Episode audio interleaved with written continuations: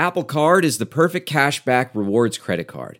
You earn up to 3% daily cash on every purchase every day. That's 3% on your favorite products at Apple, 2% on all other Apple Card with Apple Pay purchases, and 1% on anything you buy with your titanium Apple Card or virtual card number. Visit apple.co slash card calculator to see how much you can earn. Apple Card issued by Goldman Sachs Bank USA, Salt Lake City branch, subject to credit approval. Terms apply.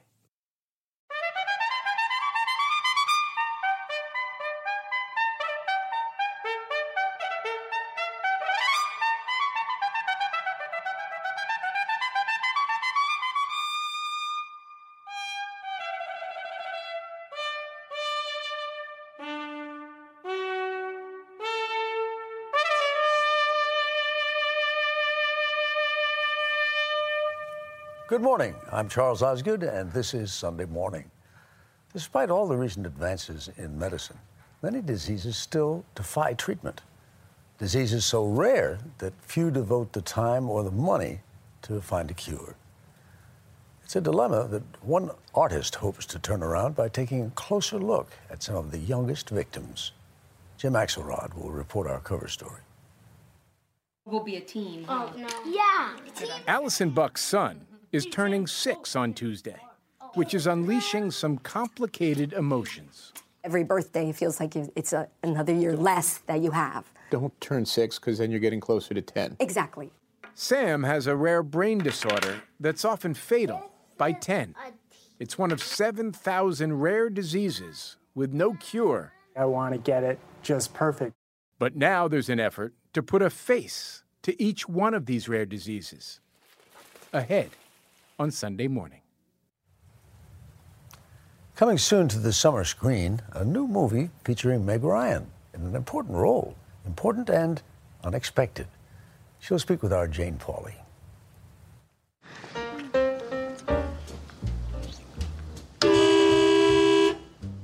Sorry.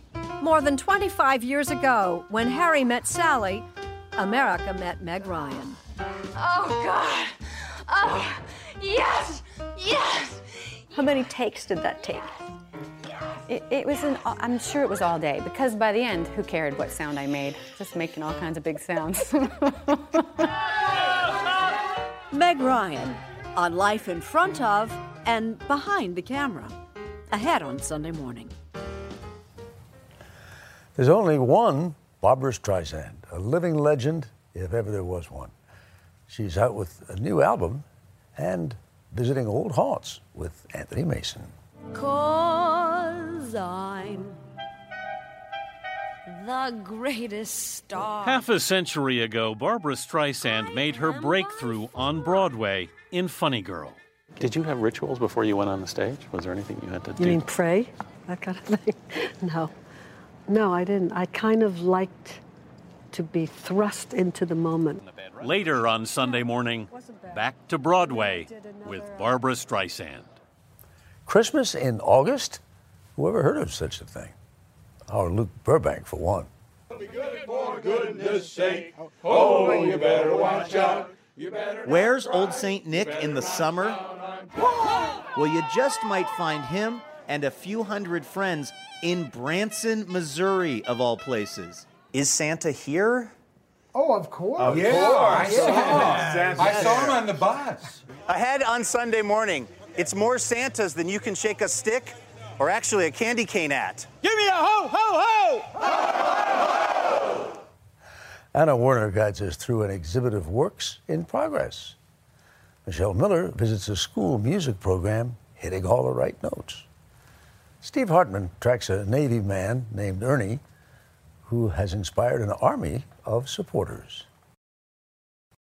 Next, children in need of a miracle. And later, You probably haven't been back here much. No, I never walk the streets. a visit with Barbra Streisand. Welcome to Play It, a new podcast network featuring radio and TV personalities talking business, sports, tech, entertainment, and more. Play it at play.it. When children are dying of rare diseases that few people are working to cure, a closer look is required. which is just what one committed artist is providing. Our cover story is reported now by Jim Axelrod.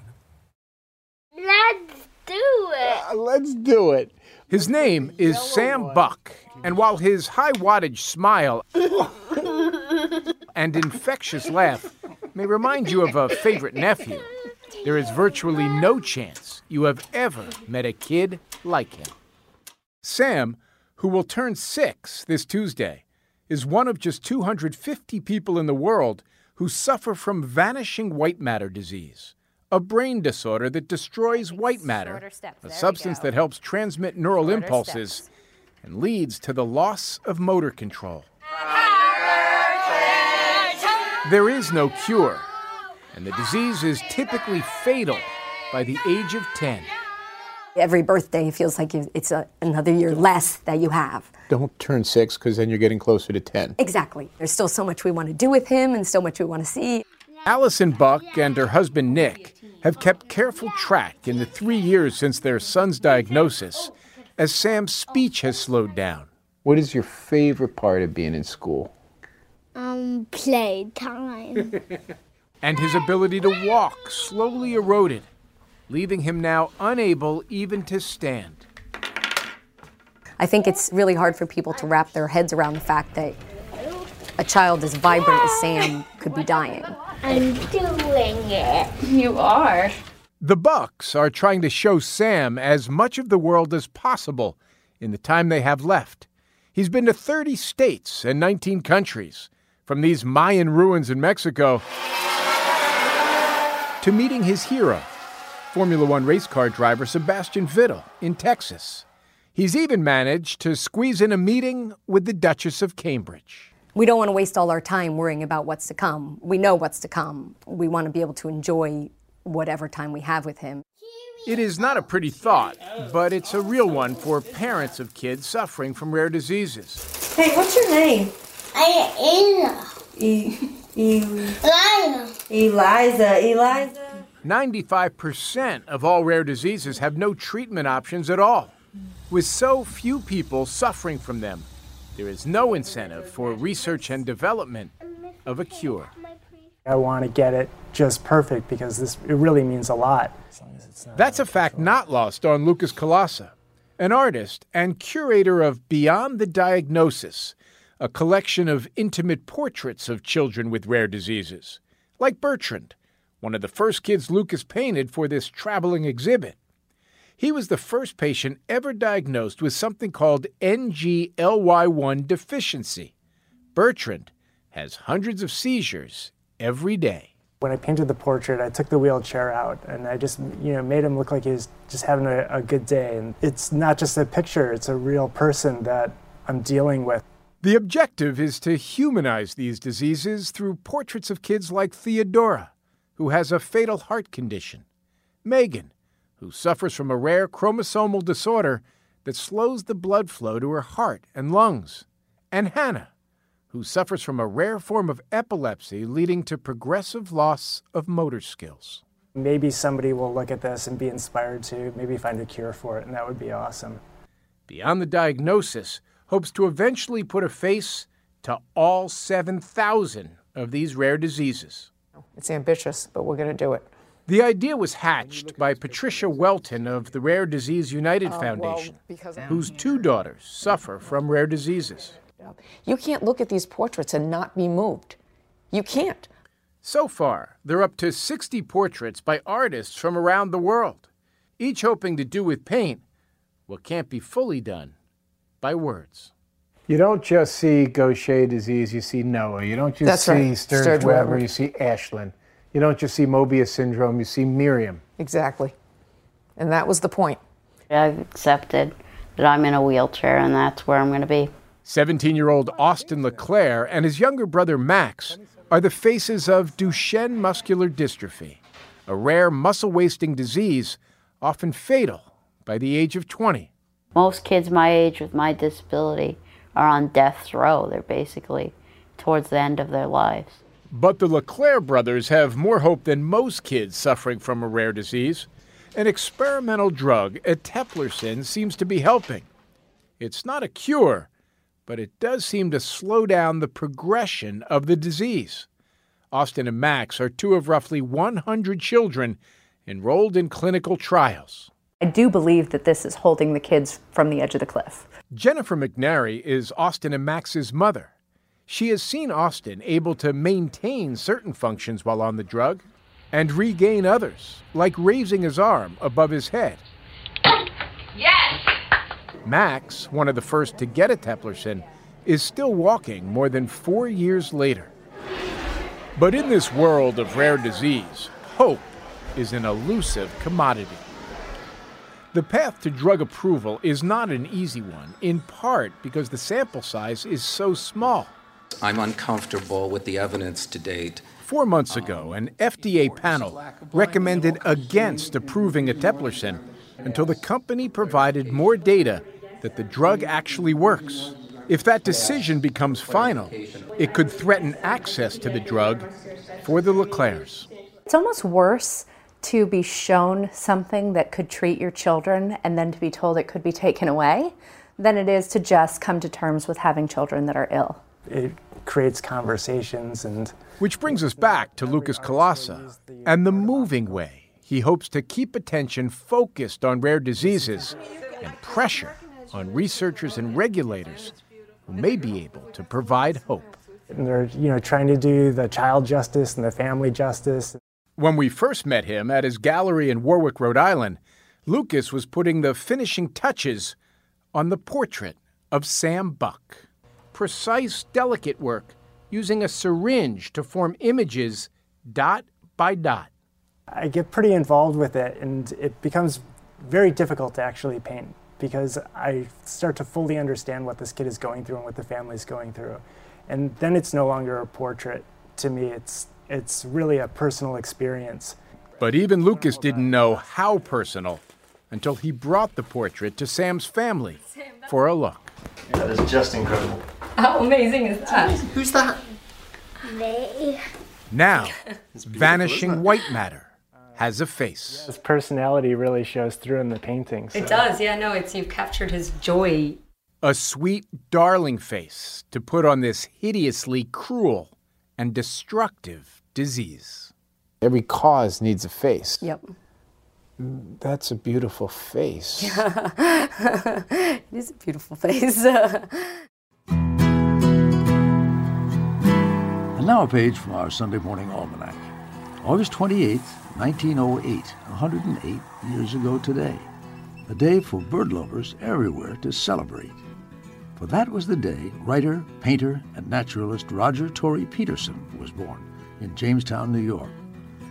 A lover of birds from boyhood, Peterson believed he could improve on the overly technical bird watching manuals of the time. It soon became evident that it was possible to identify almost any bird if you knew one, two, or three things to look for on each bird. Uh, in other words, the field marks, as we called them. Still in his 20s, Peterson wrote and illustrated his own field guide to the birds. It was published in 1934. Only 2,000 copies were printed, and I was to receive no royalty on the first thousand. But for some reason, the field guide just took off almost immediately and was literally sold out within a week. When Sunday Morning visited him at his Connecticut home in 1980, Peterson was busy refining his bird paintings, confident that they were truer in their way than photographs. One of the uh, differences between a um, photograph and a painting is that a photograph is a record of a split second, that moment, and uh, the painter gives a composite of his experience.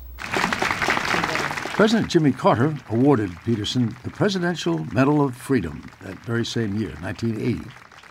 Appropriate, since freedom is exactly what Peterson envied about his subjects. Originally, I suppose I uh, reacted to birds because they were such wonderful creatures. They could fly, go where they wanted to, when they wanted to, and I uh, wished that I could do that.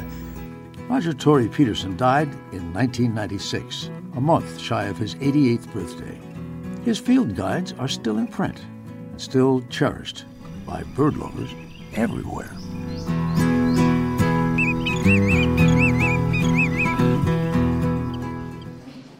Unfinished works, now on view. Next. Welcome to Play It, a new podcast network featuring radio and TV personalities talking business, sports, tech, entertainment, and more. Play it at play.it. Now, some works in progress. It's an exhibit of unfinished works of art at a just finished branch of the New York Metropolitan Museum of Art. Anna Werner is our guide. Okay, one, two, three. Here we go. It's a new face for one of the nation's largest and oldest art museums. Welcome, folks. And a new calling for a familiar New York City cultural landmark. Welcome to Met Breuer.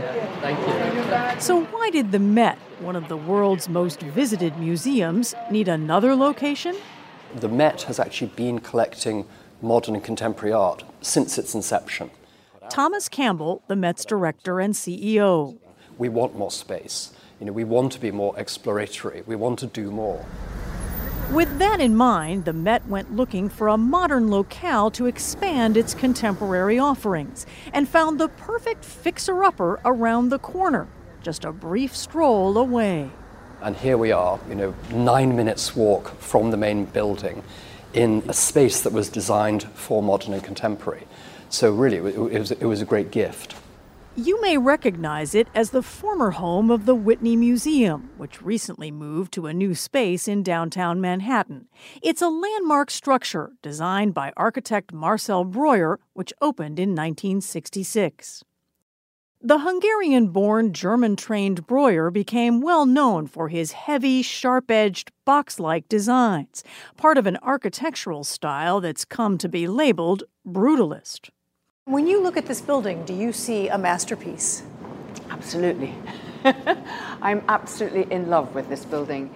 Sheena Wagstaff, the Met's chairman of contemporary and modern art, had the job of taking this older, familiar space and making viewers see it with fresh eyes.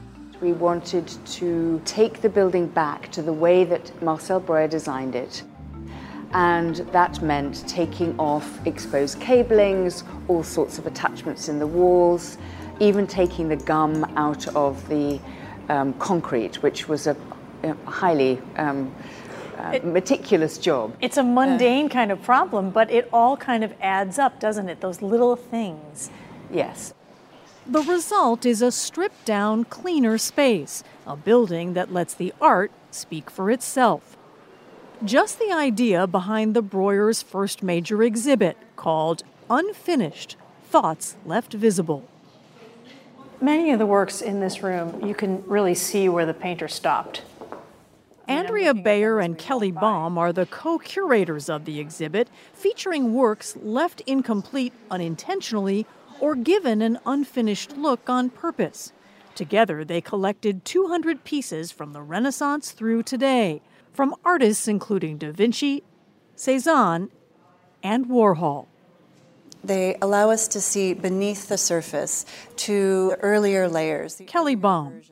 They give us profound insight into the artistic process. For example, this 1965 Alice Neel portrait of James Hunter Black, a Vietnam draftee. She got as far as his face, uh, neck, and one of his hands. The rest of the picture she only sketched in. The sitter never returned for a second sitting. He went off to war. And yet, Alice Neel signed the painting on the back and exhibited it during her lifetime because she deemed this incomplete painting finished, perfect. The unusual search for incomplete works took these curators around the world, says Andrea Bayer. We were looking at things, we had heard about things, and we went and investigated them. And when they grabbed us with their story, then we went forward with them. Sounds like a fascinating treasure hunt, art hunt for you. It was. Some of their discoveries tell historical stories, like this painting by the 18th century French artist Jacques Louis David. David began this portrait of this young woman, Madame de Pastoret. The revolution came in France. She and her husband were on the monarchy side, and David was a strong revolutionary. And so the portrait could not be finished. And there are certain details in it that, in fact, are, are missing, one of which is that she's not really sewing because there's no needle and thread there. So revolution made for an unfinished portrait. A political upheaval interrupted a work of art. So, what do we learn from looking at unfinished works of art? They allow us to imagine ourselves alongside the artist, working in his or her studio, painting, scraping, editing, correcting. They allow us to recreate the way in which the work of art was actually made. The person who is making the work has to decide when it is finished, how they want to finish it. Are they capable of finishing it? These are questions that are at the heart of the making of any kind of art. Because art, and sometimes even the museums that house it, can be a work in progress. You've got mail. Yes. Still to come. Those are very powerful words. Yes. Meg Ryan on the summer screen. Don't tell me not to live, just sit and putter. And her name is Barbara. Don't bring around a cloud to rain on my parade. Don't you hate flying? Yes, I do. I just told the most terrible one to the man I'm about to marry. Do you feel that any lie is a betrayal? I said flying. Oh. It's Sunday morning on CBS, and here again is Charles Osgood. Back in 1993, the summer screen featured Meg Ryan in the romantic comedy Sleepless in Seattle. In a new film this summer, Meg Ryan is making her mark out of camera range. Here's Jane Pauley on Ryan's career, past, present, and future. I'll call you before then. I love you. I Love you.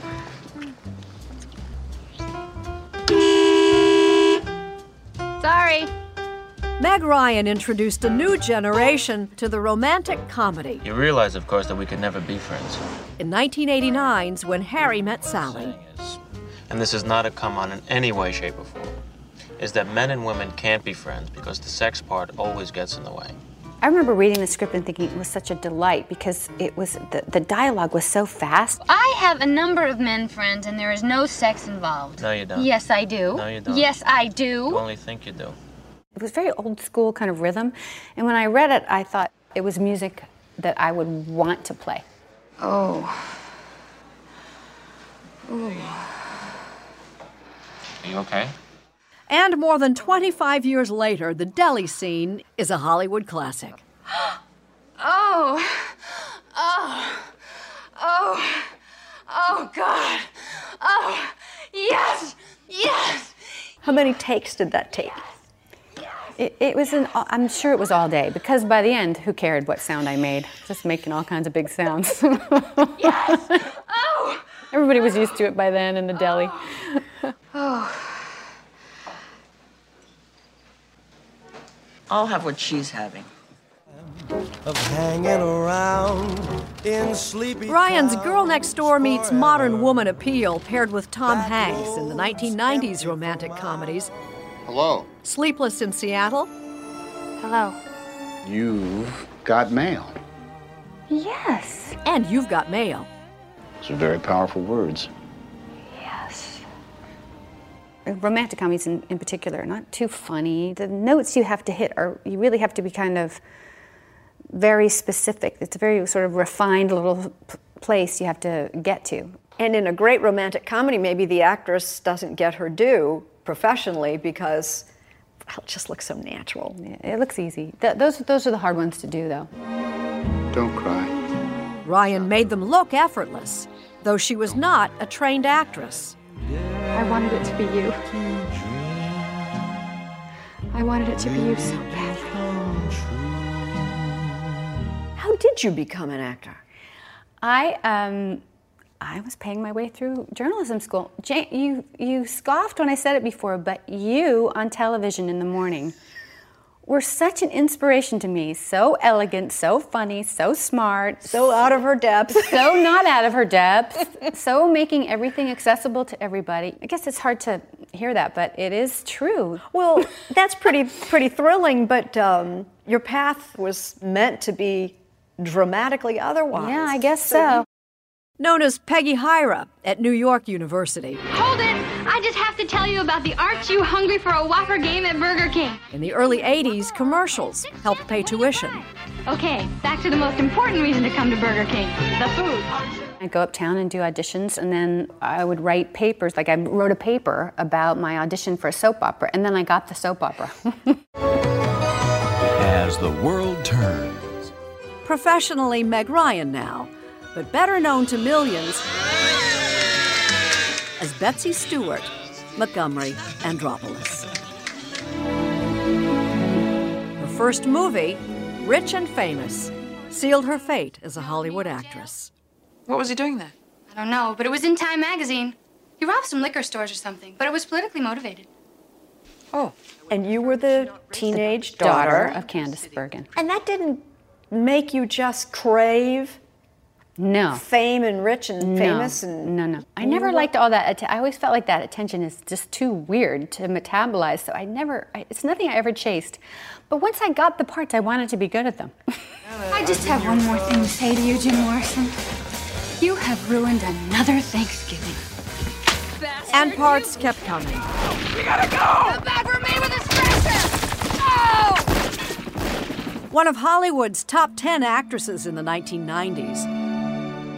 A billion dollars at the box office. Not bad for an accidental movie star. Then what happened? I, I, it wasn't a plan that I, I would turn things down. I don't have to work, which is a, a wonderful thing to be able to say. So I'd travel instead. And, and 10 years ago, I adopted my little girl. I love being a mom, and that's a big part of my life. And, and I think sometimes as an artist, for me anyway, I had to just I felt the real desire to lay to do nothing, to lay sort of fallow like a field, you know, and do other things and meet other people and have the terms of life be different than the terms of Hollywood life. But as Meg Ryan has learned, Hollywood fame sets its own terms. My husband once said of public figures, you know, what you withhold, that blank you leave, people will fill it in. And they, They- don't do it in your favor. That is true, especially with the internet. Mm. If you leave if you leave a vacuum, garbage will fill it. I mean, it's true. Ryan's private life made tabloid headlines. Her marriage, then divorce from actor Dennis Quaid, the way she looked, or who she was seeing. Ryan chose to stay above it all. There's almost no win in, in any of the world of tabloid because as soon as you defend yourself, there's more story. And then more story that's possibly a misnomer, too. So, so most of the time, it's just not worth it. So she concentrated on what mattered most to her being a mom. What about your kids? Don't you watch your movies with your kids? No, no. But Meg Ryan is excited about making movies again. Now at 54, she's behind the camera. On Martha's Vineyard, where Ryan spends her summers, she introduced Ithaca, her first movie in the role of director. I'm glad this little movie is going to make its little way out into the world and say it. It's like a little poem on a postcard. I'm gonna be the best messenger this office ever had. Based on the William Saroyan novel, The Human Comedy, set during World War II, the movie's central character is a 14 year old boy on the cusp of manhood. Ryan plays his recently widowed mother. There will always be pain in this world, Homer. And a good man will seek to take the pain out of things. And I've always been more interested in being an observer. So I feel now, as a, this one movie, this little movie I directed, I, I felt li- like I came home to myself. With a score by former boyfriend John Mellencamp, featuring her 24 year old son, Jack Quaid, veteran Sam Shepard, and a dear old friend, Tom Hanks. He did me this great favor by coming and playing this little part. And at the end of his day, he says, gathers everybody around. He says, you know, the crew comes around. He says, I know we've uh, we've gotten really close in these last 10 hours together. but I just want to thank you for being here for my friend Meg and her first experience. Thank you all. And I mean, that, that's a, a, a friend. Ithaca opens in theaters next week, and Meg Ryan is planning her next project, a romantic comedy. And you're not in it? No, no, no. I'm just going to direct that. We'll see if I can do it. We'll see if I can pull that off. TV or not TV? That is the question. Next.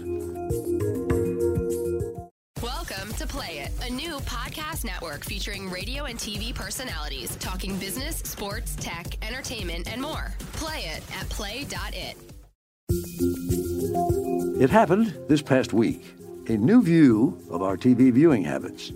A just released J.D. Power survey finds that so called cord cutters, people who have abandoned cable and satellite TV in favor of streaming alone, have the lowest level of viewing satisfaction. Cord nevers, people who have never subscribed to cable TV and rely totally on streaming video, come in slightly higher. Cord shavers, viewers who have reduced but not eliminated pay TV services, rank higher still. While cord stackers, folks who subscribe to both pay TV and streaming, top the satisfaction list. When it comes to choosing what to see, some folks have cut off their old style TV. But now, with this new study out on the table, will more decide not to disable their cable?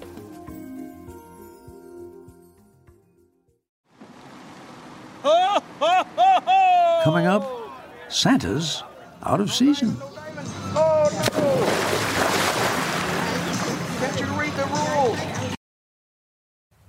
Time to celebrate Christmas in August with the help of our Luke Burbank and a cast of hundreds. Sure, we all know Santa's whereabouts in December. But what about the summer? Where's he hanging out then? Oh, you better watch out. You better not cry. Why, Branson, Missouri, of course. Santa Claus is Here coming in to town. no, you're not hallucinating from that spiked eggnog. This really happened. It's called the Discover Santa Convention. Merry Christmas! And just a few weeks ago, it brought more than 800 Santas and Mrs. Clauses to Branson.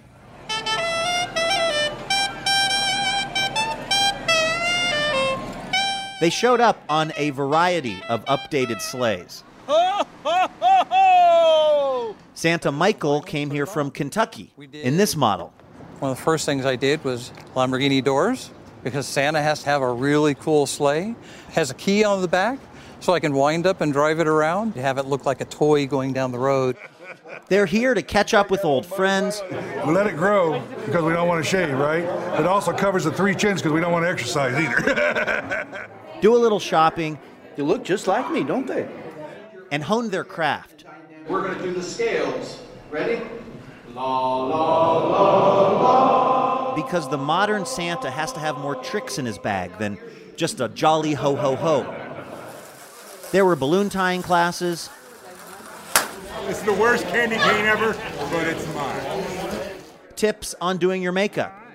I think bushier eyebrows are better for Santa. Right. One, two. Even ukulele lessons.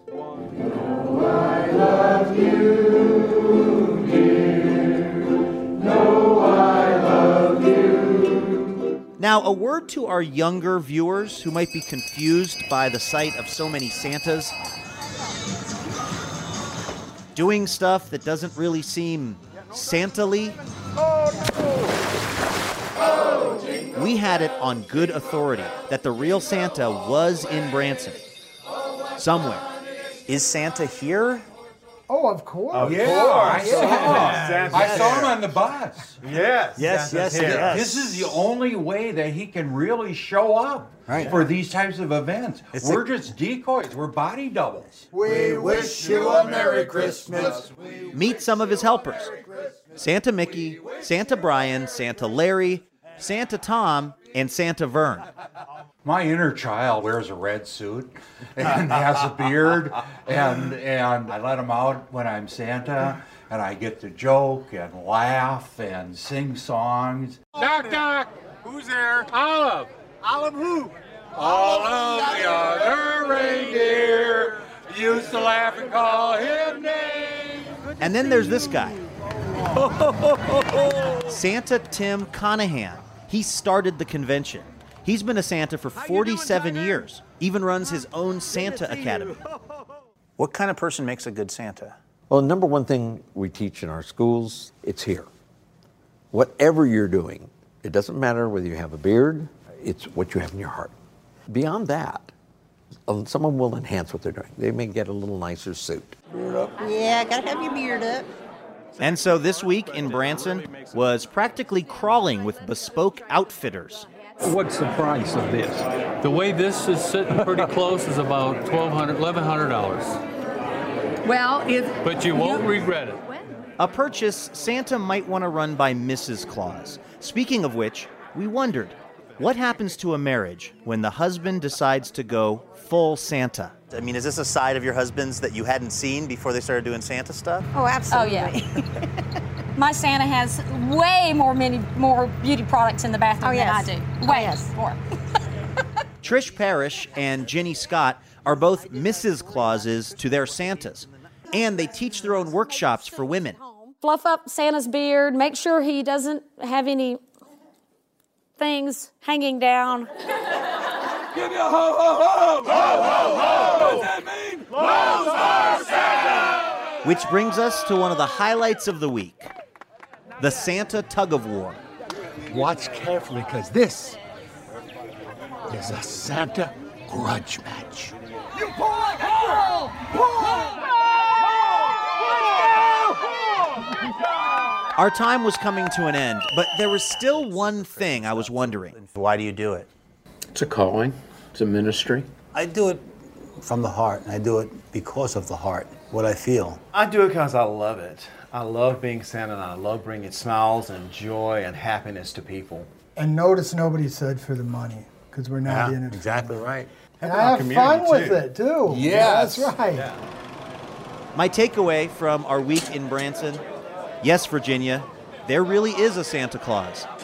In fact, there are lots of them. What fun it is to ride and sing a sleighing song tonight! Oh, jingle bells, jingle bells, jingle all the way! Ahead, meet Ernie's Army. God bless you, sir. Thank you so much. Ernie Andrus. Welcome to Play It, a new podcast network featuring radio and TV personalities talking business, sports, tech, entertainment, and more. Play it at play.it. Ernie's Army is our name for the band of well wishers who've been cheering on a most remarkable Navy veteran. Steve Hartman has been following Ernie's journey step by step. At the age of 93, this is what you call an accomplishment. Just making it down all four steps of the RV is quite a feat. But don't be too impressed yet. Because at 93, what's even more remarkable is waking up at 5 a.m. for a nearly five mile run. But again, don't be too impressed yet. Because at 93, what's most amazing of all is that this little jog in St. Simons Island, Georgia is just the final leg of a much, much longer run that began almost three years and 3,000 miles ago at the Pacific Ocean. I'm running the whole thing, every step of the way. Now you can be impressed. First time we met Ernie Andrus, he was just outside Phoenix, slowly inching his way through the Sonoran Desert. He would go five miles, get a ride or hitchhike back to his vehicle, then run the next five miles two days later. All for one purpose We want people to know what the war was all about and what, what it took to win it. Specifically, this old Navy man was running to raise awareness for an unsung hero of World War II a ship he served on called an LST, or Landing Ship Tank. It's how the Allies got heavy equipment onto beaches. There's one you can visit in Evansville, Indiana, and Ernie thinks people really should go. This shouldn't be forgotten. Eisenhower and Churchill both made a similar remark that it's the ship that won the war. Won the war? Yeah. Without them, how could you, you taken all those islands? How could you even took Normandy? Which is why, 70 years later, Ernie was out here returning the favor. All by himself. And I just thought how sad if he had to be doing this journey by himself. But that I joined him. was about to change. He ran in Mississippi, Alabama, Florida, and now Georgia. Yeah, I've run 44 legs. He had quite a following the second time we saw him in Waco, Texas. But that was nothing compared to what we found last weekend in St. Simons, where hundreds of people from across the country joined Ernie's army. God bless you, sir. Thank you so much. The American people are the most loving and generous people in the world. Three years ago, most people thought there was no way a man in his 90s could make it across the country. You got this. You got this. But here he was, on the soft sand of the Atlantic. And as this old sailor stormed the beach one last time, to fervent chants and flying colors, he showed us all that the greatest generation is no less great today.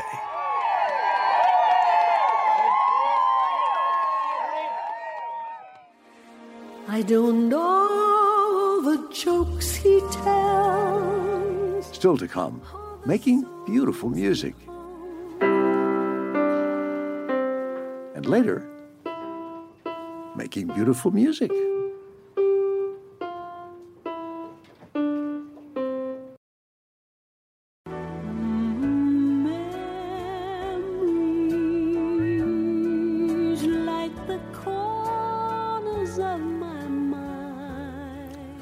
Performance of the song The Way We Were is the stuff of legend, as is everything about the long career of Barbra Streisand.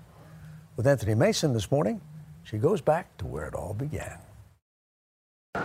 Opening night in this theater, the director said to me, You're never going to make it because you're too undisciplined. Miss Marmelstein? Miss Marmelstein. Miss Marmelstein. Marmelstein. Miss Marmelstein. In her first Broadway show, I Can Get It For You Wholesale, in 1962, Barbra Streisand had just one number. But opening night, it was the showstopper. I could bust. The mythology is it was a three minute ovation. I wasn't counting, so I don't know. I really don't know. But I, all I know is that my salary was $175, and the next day it went up to 350. Don't tell me not to live, just sit and putter. Life's candy and the sun's a ball of butter. With Don't her bring next musical, the Funny Girl, rain on my Hello, Gold. and the movie that was made from it,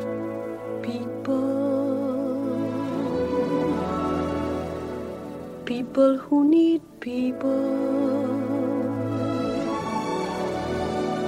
are the luckiest people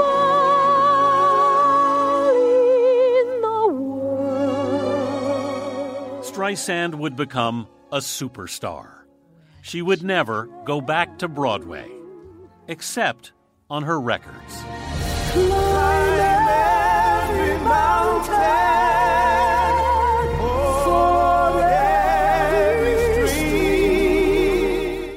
latest, Encore, is an album of show tunes with stars like Jamie Foxx, who performs Climb Every Mountain with her from The Sound of Music. It's funny, I used to come on from the other side of the stage, I remember, mm-hmm. from the wings over there. When Streisand won the role of Fanny Brice here at the Winter Garden Theater in 1964, Does it feel the same? I have to have a moment to feel it. Jewish girls with prominent noses weren't seen as leading lady material. But the message of Barbra Streisand in Funny Girl, the critic Pauline Kael would write, is that talent is beauty. I don't necessarily agree. You don't. No. You know you change things. Well, I've read about it. It's interesting because I didn't. Did you not feel I like you were doing it? I couldn't feel the power behind what you're saying. I couldn't feel. Really, I did that. I, I couldn't feel it for a long time. Streisand's self confidence has long waged war with her self doubt. It's like there's two sides of me, just like there are two sides to my face. Mm-hmm. And on one side, I can look really good. The other side is hit and miss. The other side, I swear to you, uh, to this day, I don't know. It's hit and miss.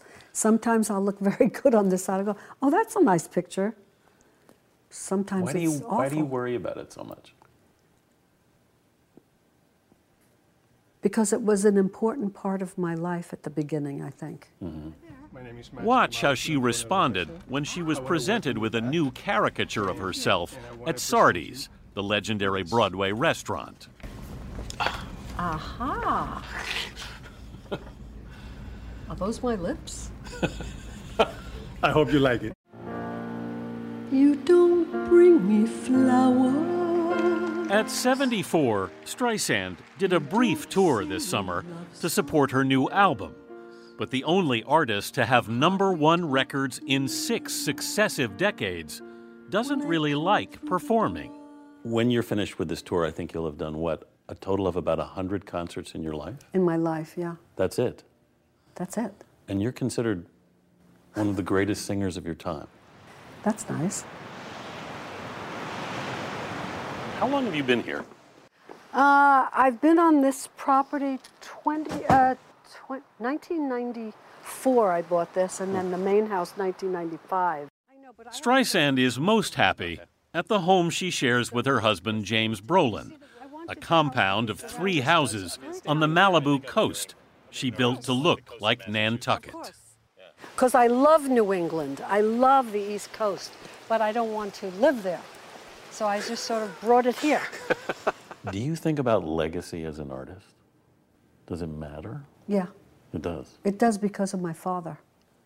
How I think so? that is really that his life was cut short Ah. at an early age. So you're keeping him alive?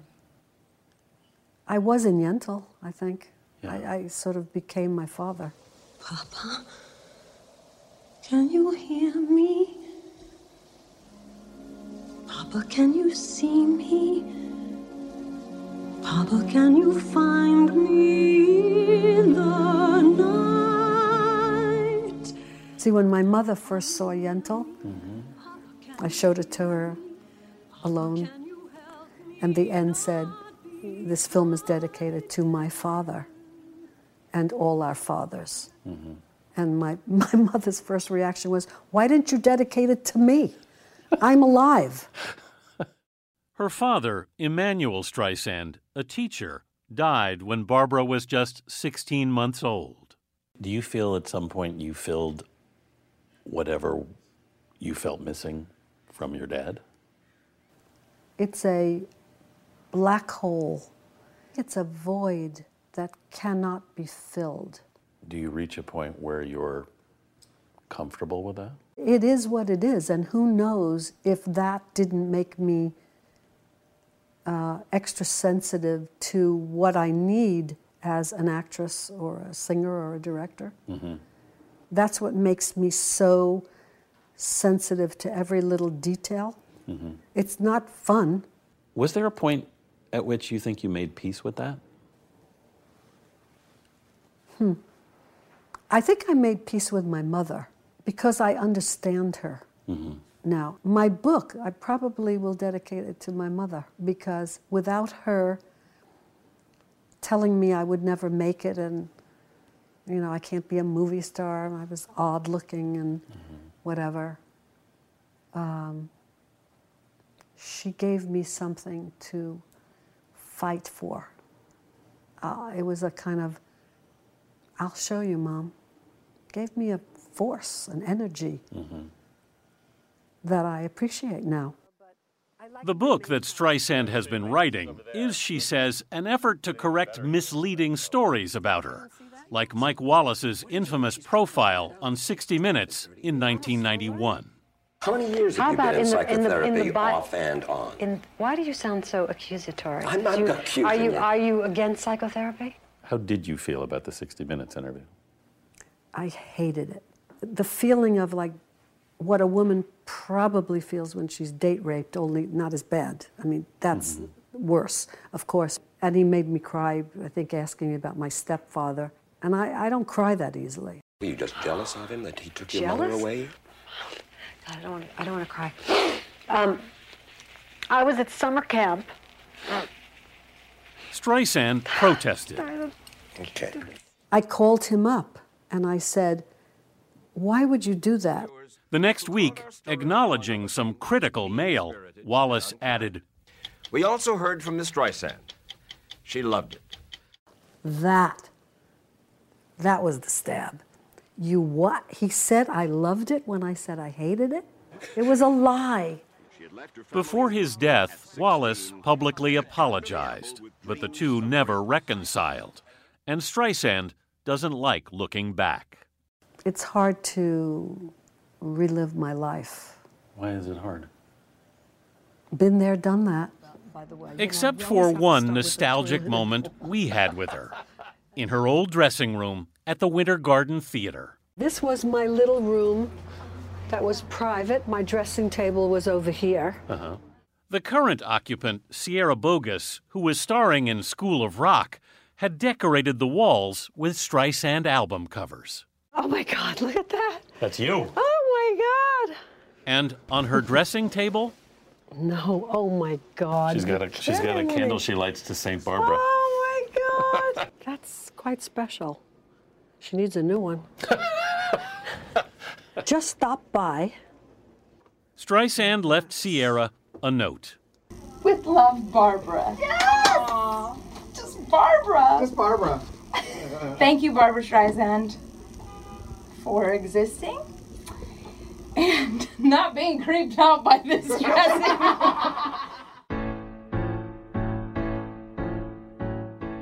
I just want to get the feeling of this, standing here. A star was born on this stage half a century ago, Was it really 50 years ago?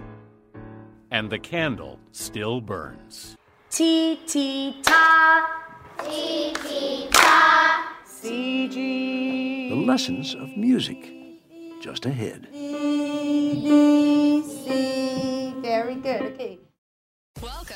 Play It, a new podcast network featuring radio and TV personalities talking business, sports, tech, entertainment, and more. Play it at play.it.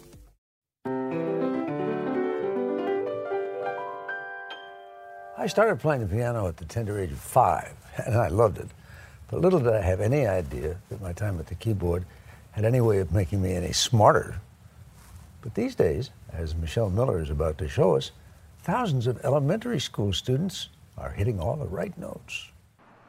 The Mary McLeod Bethune Elementary School sits in a New Orleans neighborhood stressed by violence, poverty, and the after effects of Hurricane Katrina. But don't tell that to the music teacher. Oh, everybody has such a beautiful smile this morning. Good morning. Pat Sylvain Little's music class is a world apart. Who composed the Four Seasons? Yes. Vivaldi. Vivaldi. And Sylvain Little says there's a lot more going on here than just a piano lesson. It's something about the keyboard. You have so many things you have to do at once. You know, you're playing with two hands, you're trying to read the music, you're trying to count the rhythms, all at the same time. And what the researchers have found is that it sparks the brain. Sparking the brain of a child is what motivated Leisha Lucari to create this course. So that it's all played with the right hand. That's now being taught in 14 schools in New Orleans and 130 in New York City. Lucari is a music teacher on a mission. I think children need to read music. I want to raise the bar high for them. I want them to be thinking beings while they're playing and not just play it. It's making it a process of thinking about it. It's a process of using their brains. In 1996, Lucari read a Newsweek cover story about children's brains and how they develop, how exposure to music rewires neural circuits, how in one experiment, music lessons improved the abstract reasoning of preschoolers. She then spoke to scientists and researchers and asked herself, how could she translate what was happening in laboratories back into the real world? Why is this necessary? It's necessary because children don't have music in their lives. But it's also necessary because of what it does in other areas of education. We have seen their literacy improve, we've seen their language skills in other ways improve. Music sticks. It enhances memory skills. It helps with attention, it helps them focus. Decades of budget cuts had led to the gutting of art and music classes. So Lakari got funding from various foundations, devised her own program, and called it Music and the Brain. You're doing it. Very good job. I love it. You're doing a great job. Keep up that singing. At PS 71 in Queens, New York, Claire McIntyre has been teaching the course for 12 years, mostly to kindergarten, first, and second graders. I don't want to be a music teacher where it's taught like drill and skill, like let's go, you got to do it again, again, and make it boring. Ti, ti, ta. Ti, ti, ta. When the kids come into the room, I want them to walk in with a smile. I want them to leave with a smile. I want them to feel good about it. Mistakes happen every day, and I want them to know that's okay. CG.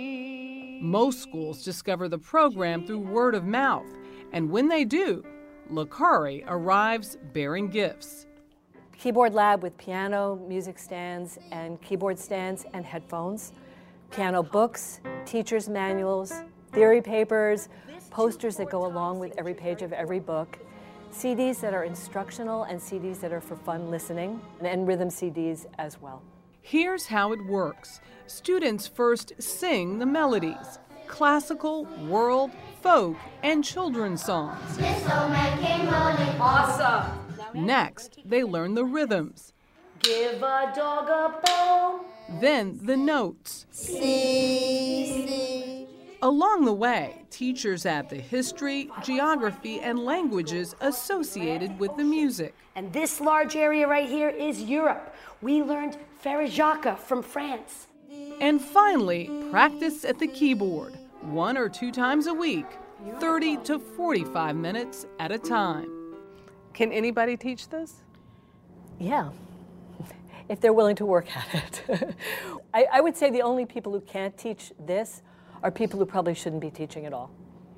Lakari is in constant contact with her music teachers. If a technique works in one classroom, she believes it will work in another. But in all the schools, the key is finding teachers who care as deeply as she does. Teachers like Pat Sylvain Little. Pat is um, one of the most beautiful teachers I've ever worked with. So many kids in New Orleans need a way out of no way. And she makes sure they find it. Nobody fails in her hands. Thank you. It's an A. So we have C to A, F to A. I can tell you she saw every child every day. And we watched the ranking of this school go straight up. Her, her kids can do anything. Sylvain Little says if it weren't for these classes, most of her students would never play the piano. Parents will say, I didn't even know my child was studying the piano. Let alone have one at home. I have some children that have told me, I practice on the kitchen table. You know, they sing the letters and, and go through the music. And so a keyboard is wonderful, but if you don't have it, it doesn't stop you. A lot of the parents will come to me and they'll say, you know, during parent teacher conferences, they'll ask me, Ms. McIntyre, should we buy a keyboard? And I always tell them, listen, it's better than video games, it's better than watching TV, and your child really loves it, so why not? Lakari plans to expand Music in the Brain into many more schools. She's ready for battle. There are some principals who don't believe that music is an important part of education. And I wish I, wish I could convince them. I always hope that uh, those principals will find other things to do in life. Who are your favorite composers? Vivaldi and Beethoven Why do you like them? because Vivaldi has nice songs. He does? Yes. I want to see children do better in school. I want to see children have better lives. But I don't want to belittle that I'm also seeking the joy of music for everybody. I think it's a right. I think it's as important as anything else that they could ever have in their lives. So I want all children to have this.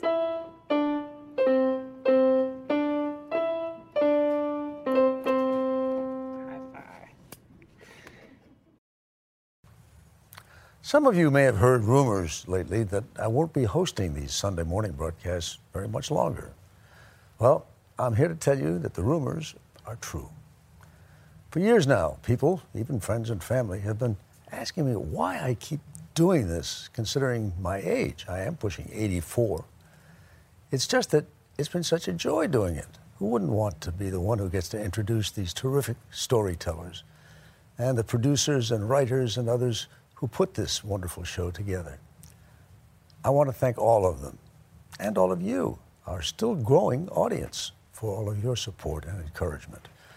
It's been a great run, but after nearly 50 years at CBS, including the last 22 years here at Sunday morning, the time has come. And a date is set for me to do my farewell Sunday morning. It's September the 25th, after which you can still see me on the radio. The Osgood File continues. Between now and my last Sunday morning, I've got to practice singing that old Weavers song. So long, it's been good to know you. So long, it's been good to know you. So long, it's been good to know you. Been a long time since I've been home, and I've got to be drifting along. I'm Charles Osgood. Please join us again next Sunday morning. Till then, I'll see you on the radio.